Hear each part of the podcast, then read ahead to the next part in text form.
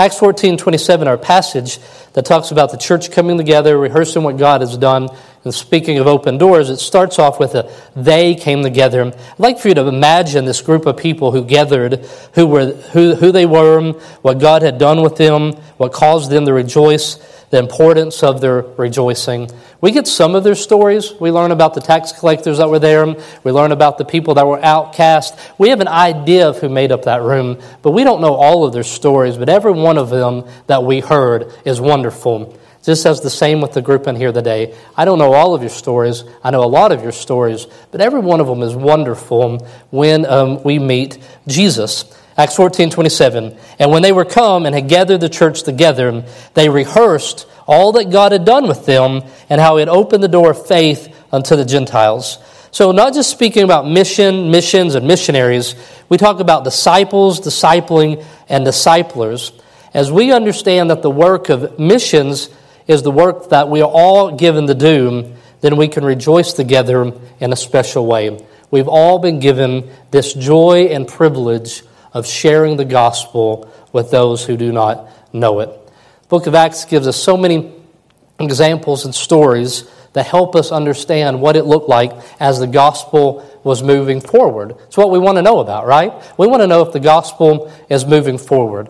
If I was to talk to somebody at a, another church and they were telling about something that they were doing, the question I'd want to know is, is it helping the gospel move forward, right? Because that's what we're looking for. How do we take the gospel from where it's at and get it to places where it is not at? Verse number twenty-one, it says, they had, um, and when they had preached the gospel to that city and had taught many, they returned again to Lystra.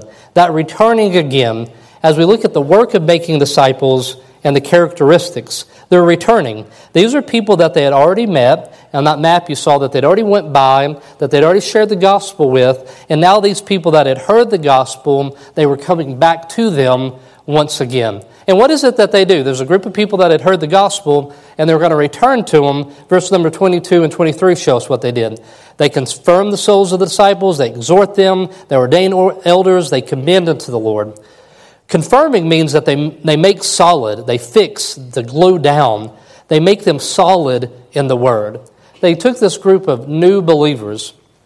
Last week in Luke chapter number seventeen, a very strong passage about what should not happen with little ones, what shouldn't happen with new believers, with people who are new in their faith. We should not live as an offense to them. It may come, but woe unto us if we are an offense to little ones, young children, those that are new in the faith. But what should we do with a new believer? We should help confirm them. We should help make them solid in the Word. We should teach them the Scriptures. That's one thing that it says in discipleship. Next thing it says, exhorting them. That's urging a person to a proper course of conduct. Just encouraging them on. Hey man, let's keep it up. So proud of what you're doing. Let me help you out. Here's a resource. Let me keep you accountable. I, I, you know what we talked about last time? Let me help you with that. Confirming and exhorting. Then it says that they ordain uh, them elders. This is where you may step out and say, well, that's not something that I can be involved at. But what they're doing is they're just helping create an order, some involvement, some organization. They're just the person that's been confirmed, that knows the Bible now, that they're exhorting in the Word, they're helping them find their place in serving. They're bringing some structure to it. Hey, have you considered signing up for this ministry? Or, hey, I just heard about this opportunity. I really think that you may enjoy this. We should go to that thing together. And then lastly, they're commending unto the Lord, saying, these disciples are not followers of me. These disciples are followers of Jesus, and I trust him with them. So that's what we see with the apostles. They'll come through an area, they'll preach the gospel, but then they're returning back to that place. And what we see in them is the work of discipleship. I'm going to tell a story about my mom. She's really nervous today, as you'd imagine, all right? Uh, but y'all know I tell a lot of mom stories. My wife would say I'm a mama's boy, but I asked my mom. She said I'm not, so I don't think I am, all right? And uh, there was a, a young man that was uh, living out of his car outside of a Y M C A there where we're from, and he uh, came to know Christ and just uh, had a great zeal for the Lord. And um, I was out in California where he was at. My mom wanted me to stop and see him. And he was standing outside. Garrett, you're going to love this. He's standing outside of the church uh, where he was attending. And he was telling me, he said, this week I uh, saw seven people come to know Jesus. And he told me the story. And he was standing there. And he said, I do this every week, and they never, I never see them. They never come to church. And he went out there, and he was standing with tears in his eyes. And I said, we have, the work isn't over. You got a disciple. You have to go, you need to go through them. You need to help them. You need to take them in the Bible. You need to show them how to get here. You need to show them what time to be here. You need to tell them why they ought to be here. There's so much more work to be done.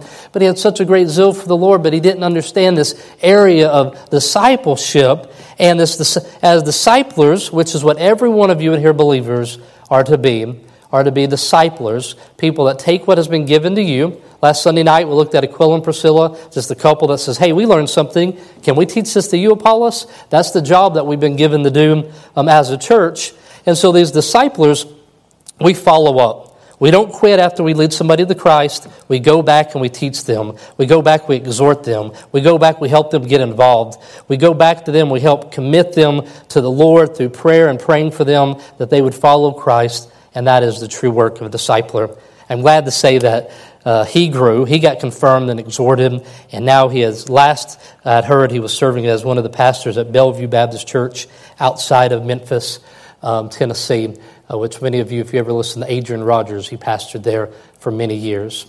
He was a kid that was homeless, but then he got saved, but then he got discipled, and then he turned around and said, this is the best thing in all of the world, and he started doing it, and the story continues. And God can use you.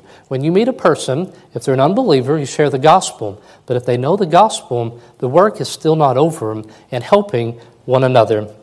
And so they were obediently doing the work that God had called them to do. So that's one of the things that we see about them, the characteristic, is that they were faithfully going about what God had given them to do. Verse twenty-one, it says they preached the gospel. In verse twenty-three, they were ordained elders. In verse ten, it said it tells a story where Paul had um, he had walked in and with a loud voice he he healed somebody. This is what he was given to do in his, in his ministry there as apostle. And they were using the gifts that God had given them. And as it was doing, as they were doing that and going about their work, God was directing them to those that they could disciple.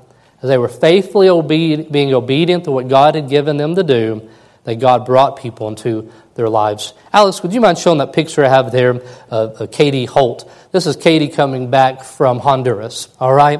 And so here's a very literal example of this because she is on a flight. But Katie went to Honduras with the thoughts that she wants to work in an orphan care and in foster care, and she went over there to see that ministry. But on her way back, she met this man and shared the gospel with him, and he became um, a believer. And we can rejoice in this today. And this is not, we're not often on our way to Honduras to look at an orphanage. That's a very literal interpretation. But as we're being faithful at doing what God has called us to do, He brings people into our lives and He gives us opportunities at the workplace and the places that we go as we're being obedient to the things that God has gifted us to do. That that video that showed during our offering devotion today, and we say, God, thank you for giving us the blessing of work. Thank you, Lord, for the gifts and the talents that you have given us. God's given each one of you gifts and talents. And those gifts and talents take you different places all throughout the week. And as it takes you there, you look for opportunities like the one that Katie found here. So first of all, we see that they're obediently going about their work, and as they do, God leads them to people that they can share the gospel with, And, and see discipled. Next, we see here that they continue despite opposition. Acts fourteen two. It says, and the unbelieving Jews stirred up the Gentiles and made their minds evil, affected against them. That's verse two. And then in verse number six, it says, and they were of, of it, and they fled to Lystra and Derbe, Derbe, uh, Derbe, and the regions that lied beyond it, went past it. So here's opposition that comes, and then they flee from it. And you're like, well, that's not a very good example of how to withstand opposition. Well, that's not all, okay? Verse number twenty-one.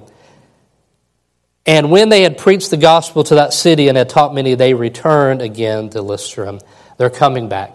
It wasn't the time, but they had come back, and in spite of the opposition, they just continued doing what God had given them to do, being faithful to it. Even though there was opposition, they were going to go back and they're going to do the work. And then they we, they see this confidence that they have. There's a confidence in God's power, not in themselves that they act upon, but they had real confidence that God could and would work in and through them. Acts fourteen eight. And there sat a man at Lystra, impotent in his feet, being a cripple from his mother's womb, who had never walked. Here's Paul and Barnabas. They walked upon a man, and he's not able to walk. And Paul told him, verse ten, with a loud voice, "Stand up on thy feet and leap," and walked. This could have been quite an issue for Paul, couldn't it? If he would have walked upon this man and he would have said this, that this thing could happen, and it did not happen. But in doing that, Paul had confidence in what God had called him to do in that moment. There was a man who knew God had promised him power. He claimed it and he used it. You know, Christian, you have the same thing.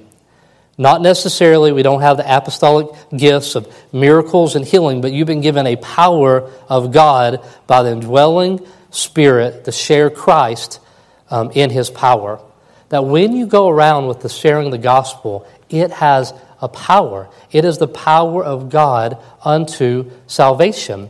That you can believe that the Holy Spirit can and will use you. And so you can move through this life with a confidence, knowing that the Holy Spirit can use you with a real confidence. Not beat down, not discouraged, not just watching all the time the news that tells us how incredibly bad the world is. Not always looking at every situation thinking, woe is me, I can't do anything about it. But with a real confidence that God cares for the people that you know, and that He wants to work in and through your life. And speak loudly with a voice and ask God to work in and through you to do what He wants to do in these situations. And so in doing this, they do all of this with a great humility. The work of confirming, the work of discipleship, they're doing this, and as they go about their work, they're meeting people, and they have the confidence that God wants to work, and they do it with humility. Verse number twelve. And they called Barnabas Jupiter and Paul uh, Mercurius, because he was the chief speaker. And so he was a very uh, good with his speech. And the priest of Jupiter, which was before their city, brought oxen and garlands un- unto the gates, and would have done sacrifice with the people. So here's Paul and Barnabas, and they're standing there. And when they do, they had something had happened, right? Something miraculous had happened. And they said, Paul and Barnabas, they must be these gods, these false gods that we have been worshiping. And they're finally here. And they went and got made a parade. And they went and got things, and they were going to worship with Paul and Barnabas, because they're like, wow, the power really lies in with these guys here. And could you imagine the situation? Like they say, that did not go as planned, right? I can see Paul and Barnabas looking at each other and say, that didn't, that is not what we were expecting to happen. But they were in a moment. Talk about being a celebrity. These people were going to be beyond celebrity status. They were getting to a point where they were going to be worshipped, that the, what God had done in and through them was being as if it was done by, by them. And what is their response in verse number fourteen? And when the apostles, Barnabas and Paul, heard of it, they rent their clothes and ran among the people, crying out. And this is what they said, verse fifteen, "Sirs, why do you do these things?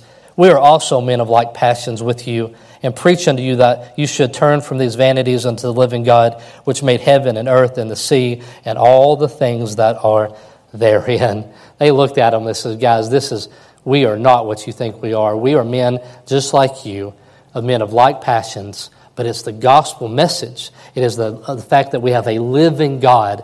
It is God that has done the work. And then they remain persistent at it. Verse nineteen, and there came therein Jews from Antioch and Iconium, persuaded the people to have stoned Paul. But what's the response of verse twenty? Howbeit, howbeit, as the disciples stood around about him, he arose up and came into the city the next day. And so they continued persistently in the work that they were doing. Second Timothy two three tells us that we should endure hardness in our work that we're doing, and trying to win people to Christ, and in making disciples. Some of you may have a copy of Cruden's uh, Concordance. I don't, but from here it looks like I do, doesn't it? I thought I had a Cruden's Concordance, but I don't. I have Adam Clark's commentary.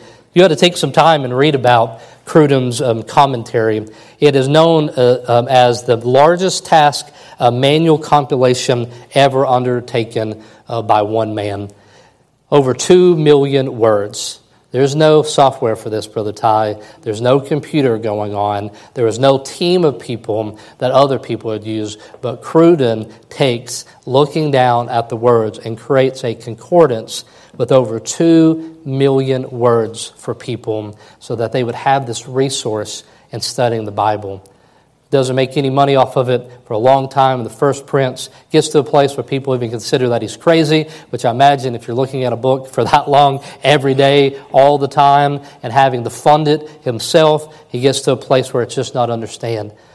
I could think of so many different stories, but do you understand the gift that was given to us by a person who would be willing to just be persistent, who said, I'm going to care, I'm, my life is going to be lived for other people. I'm going to give my life to providing a concordance so that my brothers and sisters for the years to come will know how they can find up scripture passages and how they can do it.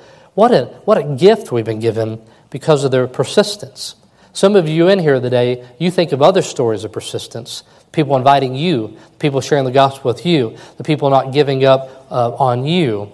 But the story of Christians ought to be those one of persistence, one that understand that what we're doing, it really matters. And so they endure hardness and they continue. So we see them as doing the work of making disciples persistently, obediently, enduring hardness with humility. In the midst of all this description and the strategy for missions, we find a very deliberate plan to gather together to rejoice. I don't expect that you're surprised about any of the characteristics that I've given you so far as a disciple maker, nor do I think you're surprised in that I'm going to tell you that they're going to rejoice. But what I want you to contemplate today is that rejoicing was part of their missions strategy. It's the role of rejoicing in our missions to make disciples of all nations. Disciple makers, disciplers share what God is doing with other disciplers so they can be encouraged. Acts fourteen, verse twenty-four and twenty-five, it says that they're returning once again. And when they do, in verse twenty-seven, they gather the church together to rehearse what was done. We should love together and rejoice. Luke fifteen, one of my favorite portions of the Bible. Just a few, less than a month ago, we were looking at Luke fifteen, and we were seeing a group of people. We saw a shepherd who found the sheep. He, what does he do? He gathers up people and rejoices. We find a woman who lost a silver coin. She finds it. She goes and shares it with other people. We find a father whose prodigal had come home. He kills the fatted calf. He calls everybody in, and he rejoices. Then we find at the end of that, this is a time of rejoicing that takes place in heaven when a sinner comes to repentance. That heaven is a gathering place of people that are rejoicing in the work that God has done. And so we should recognize when God has done a work in and through us. Through the book of Acts, we have statements like this in Acts fifteen four. And when they were come to Jerusalem, they were received of the church and of the apostles and elders, and they declared all the things that God had done with them. That recognizing that God has done something special, and we need to praise His name. Second Chronicles, we're told that the eyes of the Lord run to and fro throughout this earth. And what He's looking for is He's looking for people with a perfect or a complete heart towards Him in which He can show Himself strong, and when He does that, we rejoice. Acts five twelve. And then all the multitude kept silent and gave audience to Barnabas and Paul, declaring what miracles and wonders God had wrought among the Gentiles by them. Paul and Barnabas did not come in and say, look at what we have done. They came back and they said, let's gather together. Let's rejoice in what God had done through us. And so there must be, so first of all, we recognize from the Luke fifteen stories about rejoicing that it's good. Uh, we need to recognize that it's when God is working in and through us, that God is doing a work, that God has done something that we are not able to do. We praise His name. And secondly, very simpler, sim- simply, there must be a gathering of people in order to have a party. Each story they went out and gathered people to tell the story. We should make this a pattern um, of our lives. It ought to be a desire to rejoice and to gather people. We will do this this coming weekend as a missions conference in a very way that the church will gather together, as I've said. But that is not the only way in which people can get together. You can make a phone call, and I'm going to encourage you to do that today. If the person that led you to the Lord or the people that were influential in your life and bringing you to Christ, I want to encourage you. This afternoon, make a phone call, write a letter, do something so that you're sharing in what God has done. And as we said, there's rejoicing that takes place in heaven. Well, we also learn about rejoicing in heaven from Zephaniah. It says, Zephaniah three seventeen, the Lord thy God in the midst of thee is mighty. He will save. He will rejoice over thee with joy. He will rest in His love. He will joy over thee with singing. that the Father rejoices, and there's joy in the fact that we have been redeemed. The prodigal, the older brother, did not want to enter into the joy of the Father. That was a place of rejoicing, but he did not want to enter into that. We ought to be a rejoicing people. There's great joy that's found with it, because our Father is a rejoicing Father. He's a rejoicing God, and there's joy. Apostle Paul speaks a lot about uh, rejoicing. There's things that we learn from him. He rejoiced when he was in prison because he knew that being in prison would result in other people hearing the gospel. Philippians one twelve, But I would should understand, brethren, that the things which have happened unto me have fallen out further, rather unto the furtherance of the gospel. I can rejoice because being here makes more people know. He says it isn't just that the guards around him here, but Philippians one fourteen, it says, And many of the brethren in the Lord waxing confident by my bonds, and much more bold to speak the word without fear. He is rejoicing that he is in prison because by being in prison it has brought courage and confidence to the other believers. And then it says that some people are preaching the gospel out of contention. They preach Christ, and there in verse eighteen, therein do rejoice, yea, and will rejoice. He's rejoicing that as well. He's rejoicing in the things he's directly connected with, and then he can look across the way and say, those are things that aren't connected with me that are being done out of contention, and I rejoice in that because when I hear that the gospel is going forward, I rejoice, because that's what he wants in life. Paul would teach that there's a connection between one another through rejoicing. Romans twelve fifteen, Rejoice with them that rejoice, and weep with them that weep. We have responsibility as a church to weep with one another when it's time for weeping, but we equally have a responsibility to rejoice when it's time to rejoice. First Corinthians twelve twenty-six, And whether one member suffer, all members suffer with it, or one member be honored, all members rejoice with it.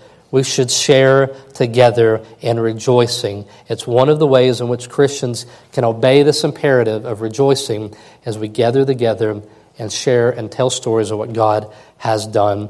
And so how would we rejoice with those that rejoiced?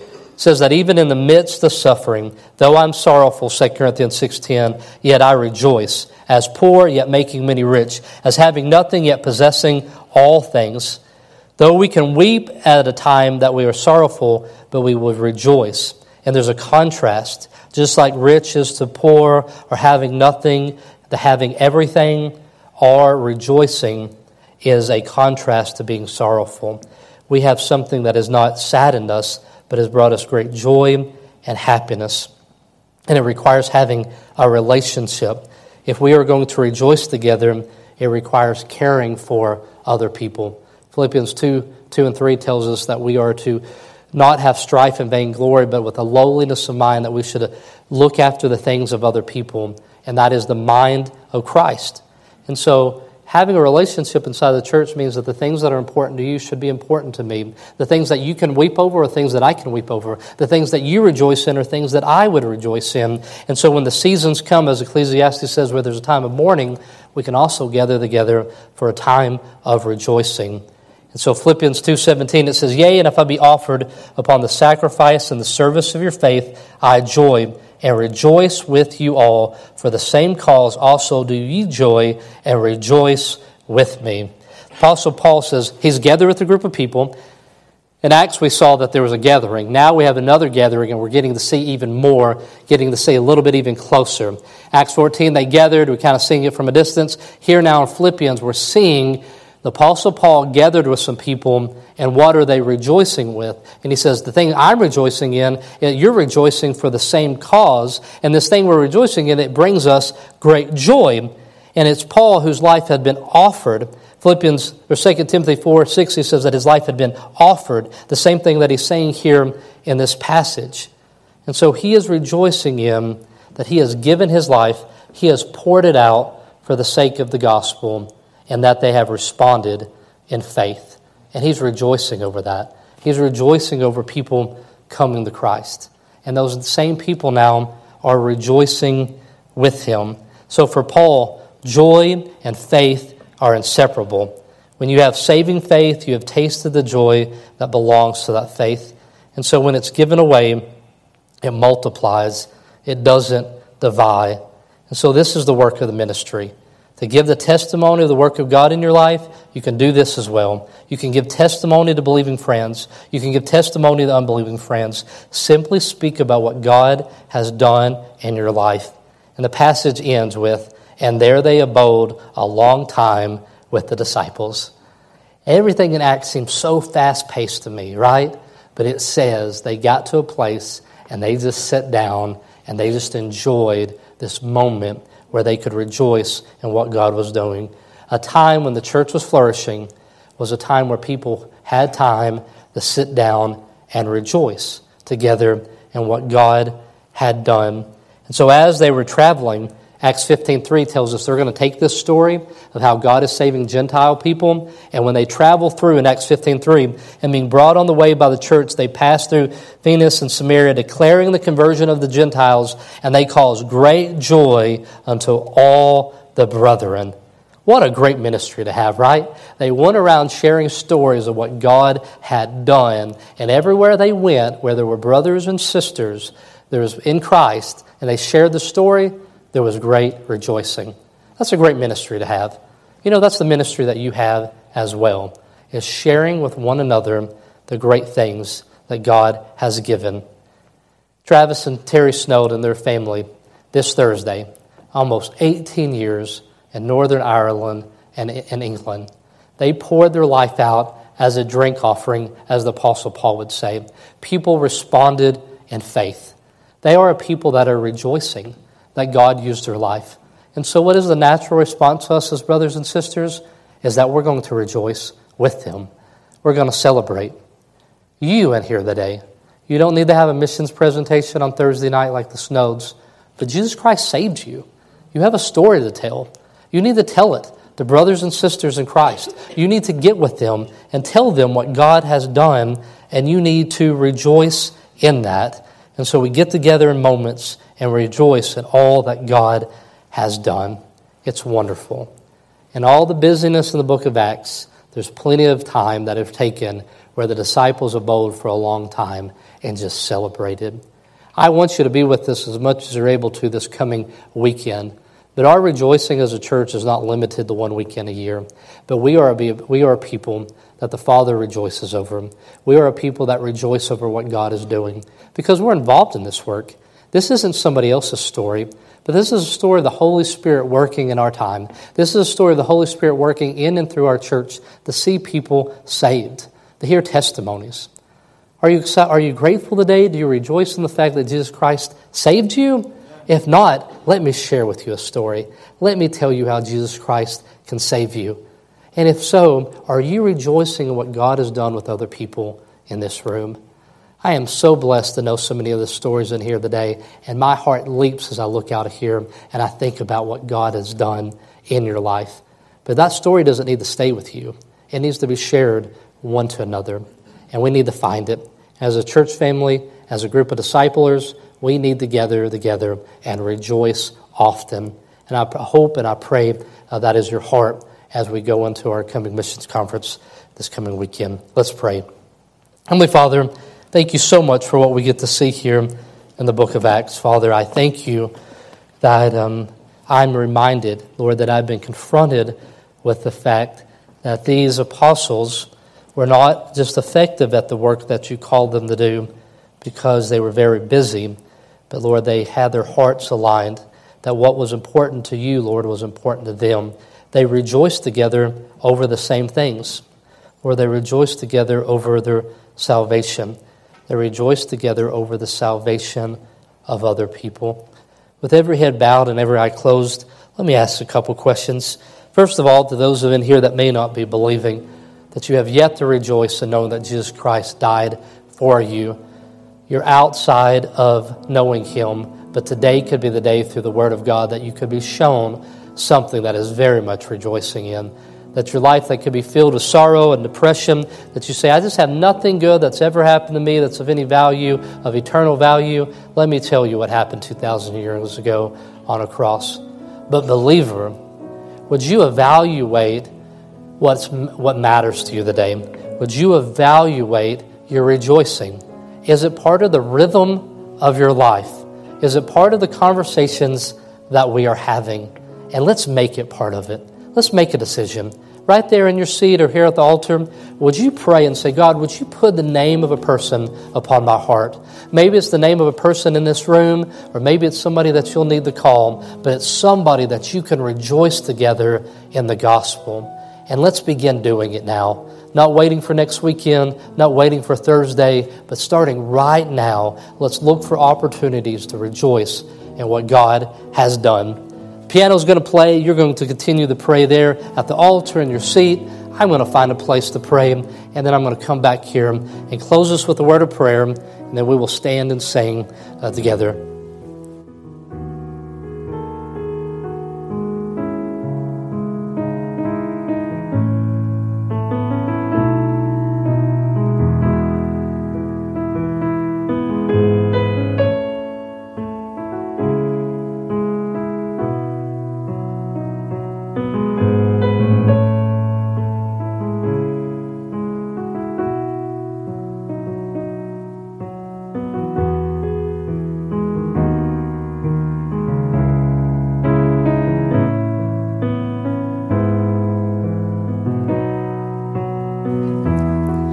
Heavenly Father, as we end our time together today, we are going to sing from our heart, Father, how you are a rock and you are a redeemer, and we rejoice in our salvation. I pray, Lord, that is sung from the heart of every man and woman in this room today, that our rejoicing in our salvation would be not contained or confined, Lord, to this building. It would not be confined to the songs that we sing, but it will be part of the life that we live. Father, make us as a church a rejoicing people, those that value what you value, that rejoice in what you have said is worthy of rejoicing in. In Jesus' name I pray, amen.